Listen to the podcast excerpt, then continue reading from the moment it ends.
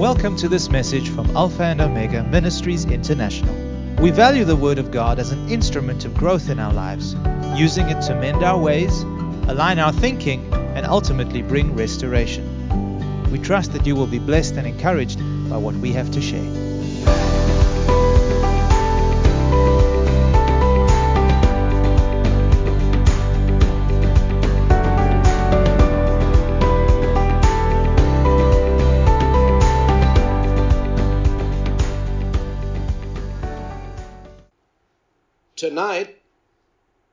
This morning for some of you, I want to teach on a certain subject that I have not taught this way before, but many of the things which I'm going to share with you tonight are actually repetition of what we have been teaching in the last few weeks. The title of my message tonight is The Knowledge of God is the Foundation of Our Faith. Revelation knowledge of, of God and His Word is the foundation of our faith. Let me begin by saying this to know God intimately is to know His Word. Because God and His Word are one and the same. In John's Gospel, chapter 1, verse 1, the chapter begins with the following words In the beginning was the Word, and the Word was with God, and the Word was God. You see, many profess to know God, but they are unfamiliar with His Word. The knowledge of God, or the knowledge they have acquired of God, is either based on religious traditions or based on their experiences, good or bad, or yet it is based on what others said about God. This is the reason why many of us struggle to believe God because our foundation is shaky and unstable. Genuine Bible faith is always based on the revelation of the Word of God. And I say this the measure of spiritual knowledge we possess determines the measure of faith we exercise. And the measure of faith we exercise determines the measure of grace we receive and appropriate from God. I say that because faith operates on the platform of revelation knowledge. Where there is knowledge, faith is always present. You don't have to struggle to believe God when you know that you know that you know. So when knowledge enters our heart and our mind, faith is always present. In reality, we don't really have a faith problem, but we do have a knowledge problem. Lack of revelation knowledge is the cause of all the failure in the church. And God said through the prophet Hosea many years ago that his people are destroyed for a lack of knowledge. You can find that in Hosea chapter 4 and verse 6. God said, My people are destroyed for a lack of knowledge. And then he says this Because you have rejected knowledge, I will also reject you from being a priest for me. If we reject the knowledge of God, we reject God Himself.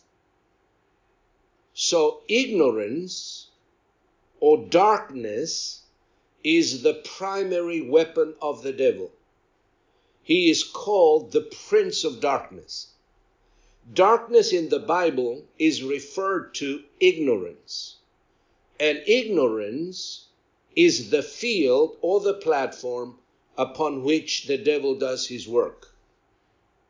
Now, if we destroy his platform, we can also destroy his works, not just in our lives, but in the lives of our loved ones and in the lives of those we have influence over and minister to. In order to stop the work of the devil, we must receive light. In order to stop the work of the devil in someone else's life, we need to communicate the Word of God, which is light to that person. The Bible defines light as knowledge. And so, knowledge will come through the Word of God.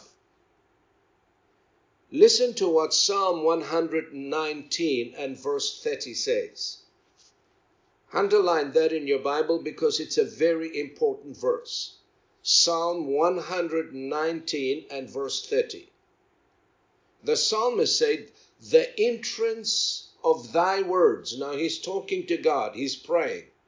And he says, The entrance of thy words giveth light, it giveth understanding unto the simple. When we receive the word of God, when we study his word, when we meditate on his word, it brings light and revelation knowledge to our minds. And when light comes, faith is present. There is a common phenomena in the church today. And I dare say that most believers do not study the word for themselves. They would rather live of second-hand knowledge. Now, what do I mean by second-hand knowledge? Second-hand knowledge is knowledge we receive from someone else about God rather than going to God direct and receiving from Him through intimacy and friendship with the Lord.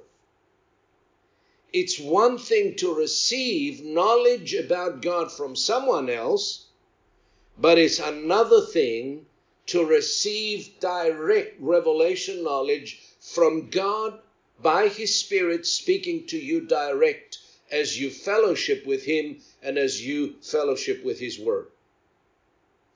Now, there is a beautiful example of what I'm sharing with you in the scriptures, where folks were not satisfied with second-hand knowledge but they pressed into Jesus and they have experienced first hand knowledge as a result of having a personal encounter with the Lord Himself.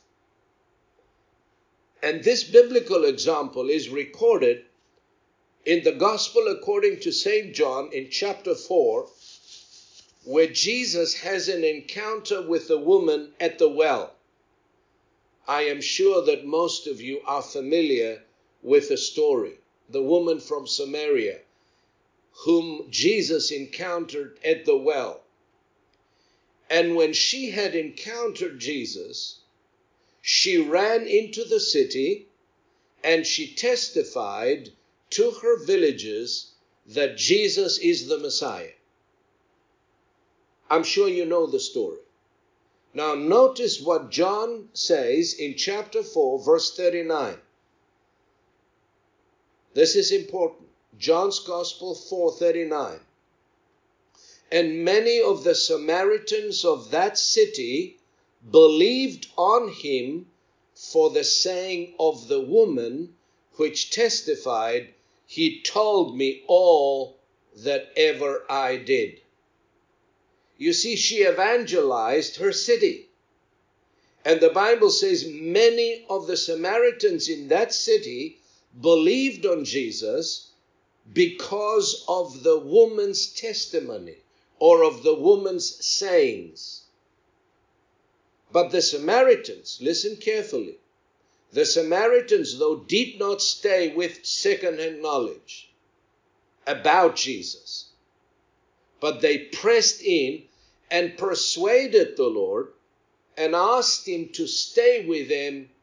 And the Bible says he stayed for another two days in that city. And that's recorded in John's Gospel 4, verse 40.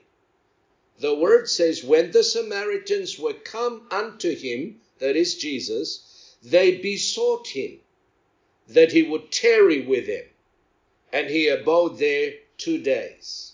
They pleaded with him not to depart, but to stay with them for an extended period of time. And Jesus stayed for an extra two days. Now listen carefully. In John 4:42, the word of God says, the Samaritans say to the woman, Now we believe, not because of thy sayings, for we have heard him ourselves, and know that this is indeed the Christ, the Savior of the world. Now listen carefully to what the Samaritan said to the woman. Woman, now we believe not because of what you told us,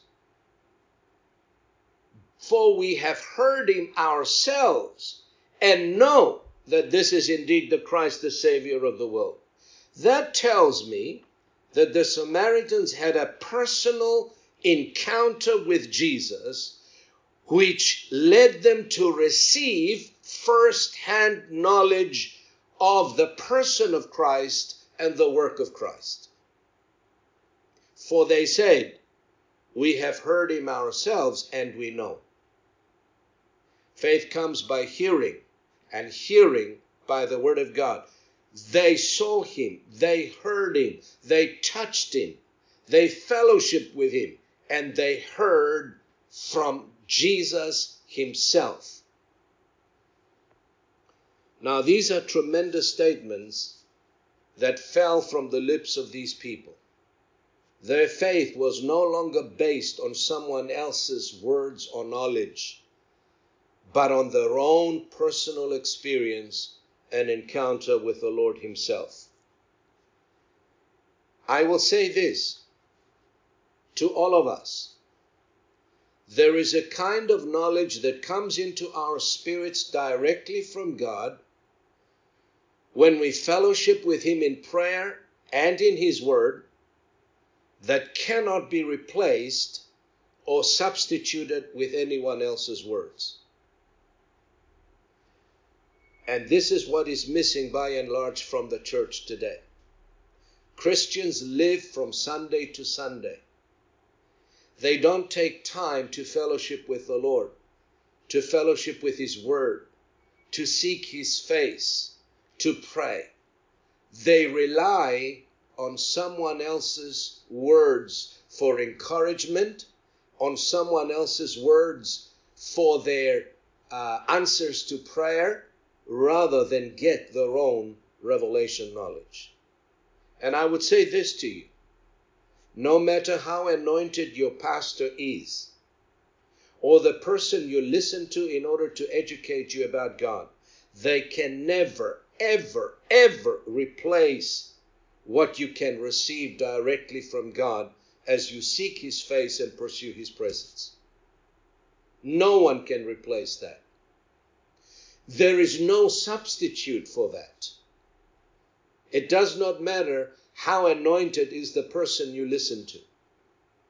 Fellowship with God, time spent in His Word, is the mother and the nurturer of our faith we must go a step further from what is taught and what is preached to us. We must press into the Lord and make what is taught and preached from the Word, make it our own revelation and receive our own light and not just live and work through someone else's light and revelation knowledge. That is when our faith will work for us and take us into places both in the spirit and in the natural where we have never been before. Now, Jesus said something very profound to the Jews concerning the willingness to live off somebody else's light, to rejoice in someone else's light. And that's recorded in John's Gospel 5 and verse 35. I want you to see that from your own Bibles. John 5 35. Jesus speaking to the Jews, and he was speaking of John the Baptist, he said the following He was a burning and a shining light, and ye were willing for a season to rejoice in his light. Did you get that? John was a burning and a shining light. And the Jews of his time, they were willing to rejoice for a season in his light. And I say this that many of us today are comfortable to stay in that condition and to rejoice and to live off someone else's light because oftentimes we don't have time or our lives are so busy and cluttered with other things, or we're just plain lazy to seek God and to seek His face so that we may receive our own light and our own truth rather than live off somebody else's truth. I have seen this in my own life, and Stephen, forgive me because I'm going to use you as an example, because you have become a bright a testimony to me and to those who know you in the last couple of years.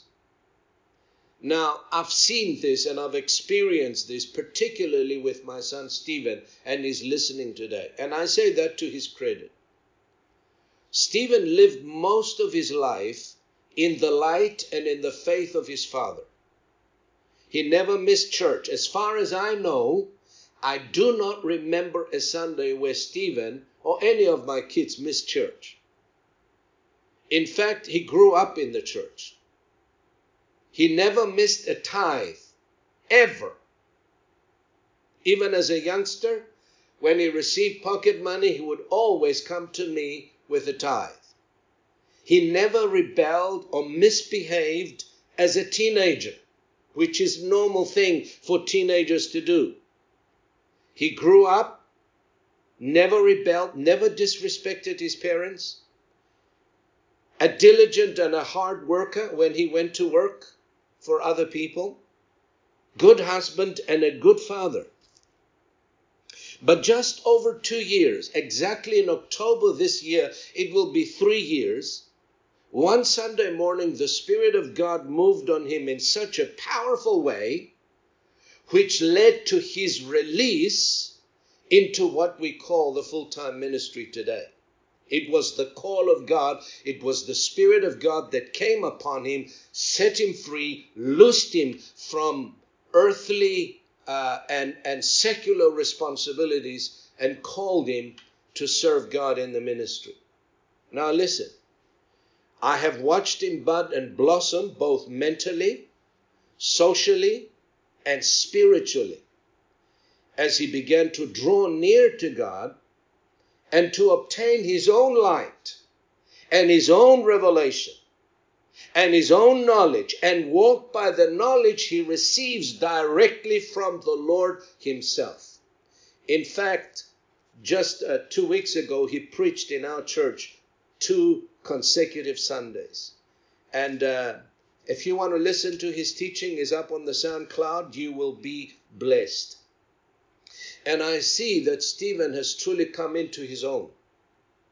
And folks around him are beginning to recognize that and are blessed by the fragrance he brings to the fellowship.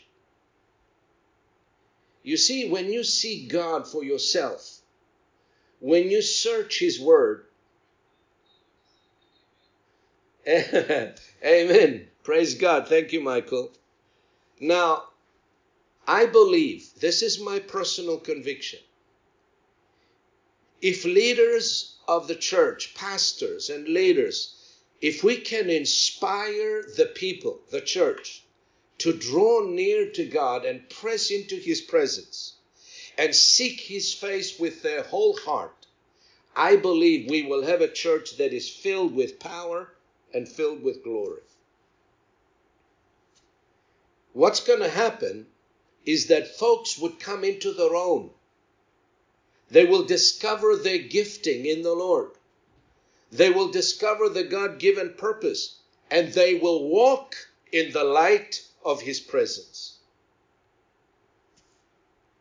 And that's exactly what's going to happen when you begin to seek God fervently with your whole heart. God will speak to you His word direct into your spirit, into your mind, and it will transform your life and your way of thinking. And that's something that cannot be substituted with second-hand knowledge. I dare say that many believers do not know who they are in God and what God has called them to do. They do not know themselves after the Spirit. Now they can they can tell you who they are in the flesh. They know that. They can tell you of the weaknesses, they can tell you of the failures, they can tell you of their sin, but they do not know the power or the authority they possess in Christ Jesus. Lack of personal revelation.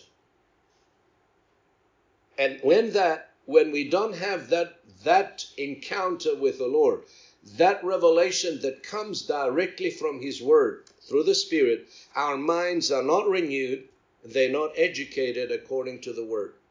Despite the many sermons we hear and the many sermons we are being taught from Sunday to Sunday.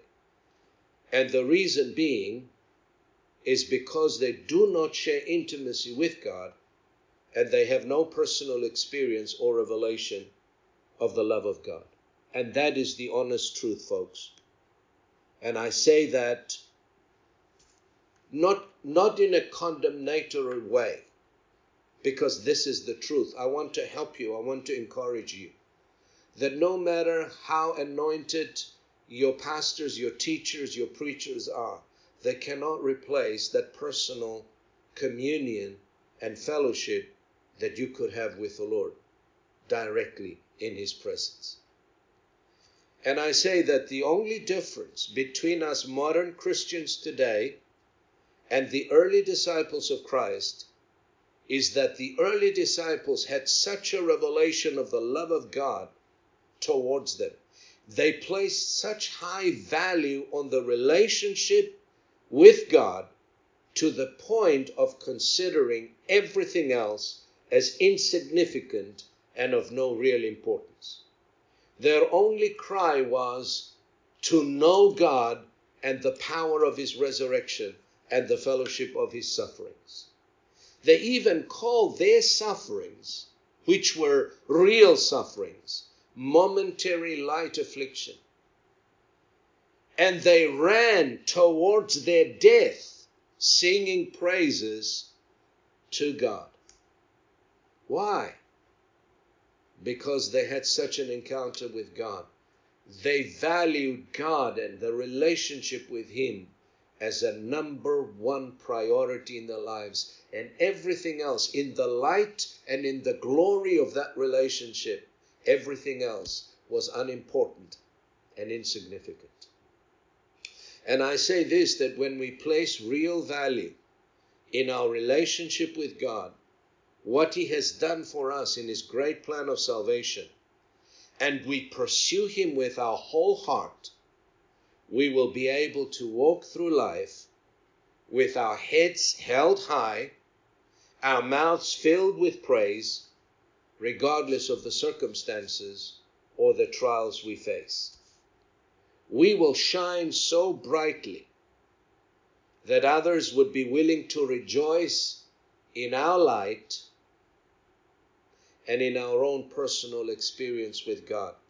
We will no longer be quoting what others are saying about God, but we will have a testimony of our own that is birthed out of our personal encounter with Jesus. We're no longer going to say, my pastor said this, or so and so said this.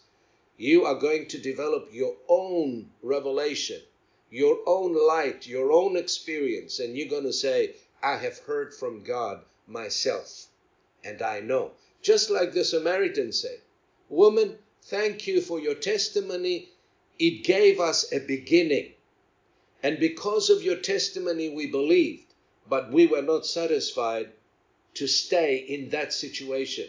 We wanted to hear direct from Him. We wanted to see Him. We wanted to have an encounter with the Lord Himself. And now we believe, not because what you told us, but because we heard Him ourselves. Here is the difference between second-hand knowledge and first-hand knowledge. And I believe when the scripture says faith comes by hearing and hearing by the word of God, I believe is what you hear in your spirit. When you hear in your spirit from the Lord, from the, I may be preaching to you words from God, but it is the Spirit that takes that word and applies it directly to your heart. And when you're alone with God and you give Him the time, not just quality but quantity time, then He's going to take that written word and breathe it into your mind and into your spirit, and it will become light and truth and revelation to you. In other words, the word will become flesh in you. And that's when faith will take you places, will raise you higher than you've ever been, will cause you to see things that you have not seen before. You will hear things other people are not able to hear. And you will be able to open your mouth and speak that which you have heard in your spirit and it will come out with authority and power. And we will see miracles, healings, and deliverances take place because we've had an encounter with Jesus. Amen.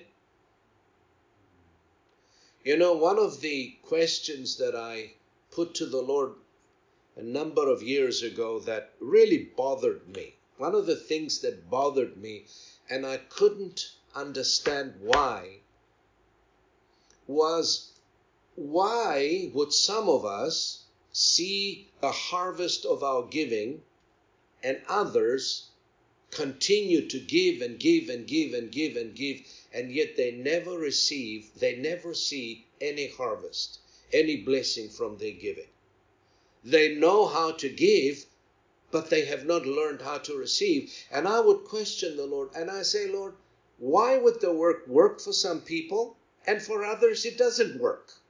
I mean, I know them. They are givers, they are tithers, they have a generous heart, they know how to give. How come they're not receiving the full blessing of the giving? And it bothered me. And one morning, in prayer, as I turned my thoughts to the Lord, about the subject I was teaching at that particular time, which was the principle and the power of the seed. I was teaching on the power and principle of the seed. I saw the answer to my question, and everything became clear, and I want to share it with you. The answer was hidden in one of the verses of Scripture from the book of Proverbs. And I want you to turn to that verse with me. It's found in Proverbs chapter 24, verse 3 and 4. Proverbs 24, verse 3 and verse 4. This is what it says Through wisdom a house is built, and by understanding it is established. By knowledge the rooms are filled with all precious and pleasant riches. I saw it. I saw it so clear. What was highlighted to my spirit and what I saw were the words knowledge. Notice what it says by knowledge the rooms are filled with all precious and pleasant riches. It's not just by giving. You can give and give and give and never receive anything if you are not doing it with knowledge, with faith and purpose. What did I say? Where there's knowledge, there's faith. Where there's light, there's faith. Now, I saw why my giving worked for me. It was because it was accompanied by revelation knowledge of God's word concerning this particular subject. Let me say this to you as a testimony. I was only a few days old in the Lord when I first heard of tithes and offerings. And when I first heard about the tithe and the offering, I immediately put it into practice without even questioning it. Years have gone by that I first heard again about the principle of first fruits, which I was not aware of. And when I heard the principle of the first fruits, I acted upon that teaching out of sheer obedience. First fruits, tithes, and offerings. But I did not stay there. And this is the secret. Now listen carefully. I did not camp on another man's revelation. And this is where most people stay all their lives. They do it because their pastor said. They do it because somebody else taught them to do it. But they've never gone into the Word to study it for themselves and receive that revelation knowledge, which is vitally important for the faith to be activated to receive the harvest. They never go deeper into the teaching. But I took those verses and I spent literally hours in the Word searching the scriptures on the subject, meditating on them, and studying the subject of financial prosperity.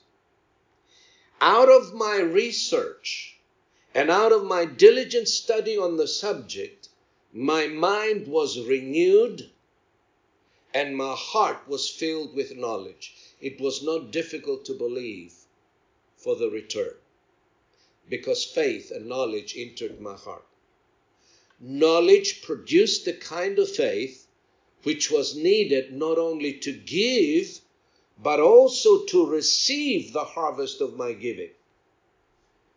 Scripture upon scripture, line upon line, precept upon precept, here a little, there a little, I've built the word into my spirit. Jesus said in Mark 4, verse 8, But other seed fell on good ground and yielded a crop that sprang up, increased, and produced some thirtyfold, some sixty, and some a hundredfold return. The reason it did not work for others, the Lord showed me, was because their giving was not accompanied by revelation knowledge or faith because they did not take the time that was required to prepare their hearts through the diligent study of the Word concerning the subject. And let me say this to you.